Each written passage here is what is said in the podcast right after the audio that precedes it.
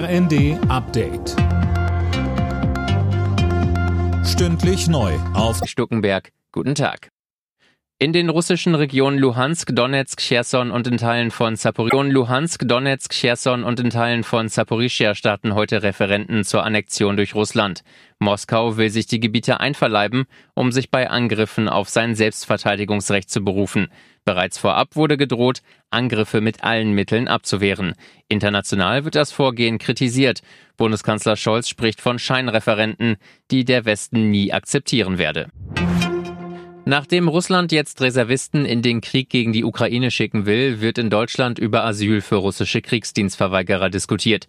Offenbar versuchen immer mehr Russen, das Land zu verlassen. Mehr von Tim Britztrup. Im Netz kursieren Bilder von langen Schlangen vor Grenzübergängen. Schon in den vergangenen Tagen gab es Berichte darüber, dass die Nachfrage nach Flugtickets raus aus Russland sprunghaft angestiegen ist. Mehrere Politiker in Deutschland haben sich jetzt dafür ausgesprochen, russischen Deserteuren Asyl zu gewähren. Unionsfraktionsvize Wadefuhl beispielsweise sagte den Funke-Zeitungen, wer sich als Soldat offen gegen das Putin-Regime stelle, verdiene Unterstützung.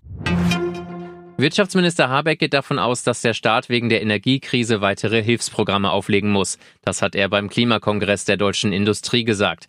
Sönke Röhling, er räumt aber auch ein, dass es da noch einige Hürden gibt. Ja, zum Beispiel die Schuldenbremse. Da ist man sich in der Koalition noch uneinig. Finanzminister Lindner will sie im nächsten Jahr unbedingt wieder einhalten und sieht deshalb kaum Spielraum für große Ausgaben. Habeck betont dagegen, dass es andere Wege gäbe, zusätzliche Mittel freizumachen, so wie zum Beispiel beim Sondervermögen für die Bundeswehr. Dass es aber weitere Hilfsprogramme braucht, ist für ihn klar. Man müsse schon an der Wirklichkeit vorbeischauen, sagt er, wenn man glaube, das bisher Unternommene reiche aus. Wir ernähren uns nicht gesünder als vor 30 Jahren. Zu dem Ergebnis kommt die Fachzeitschrift Nature Food.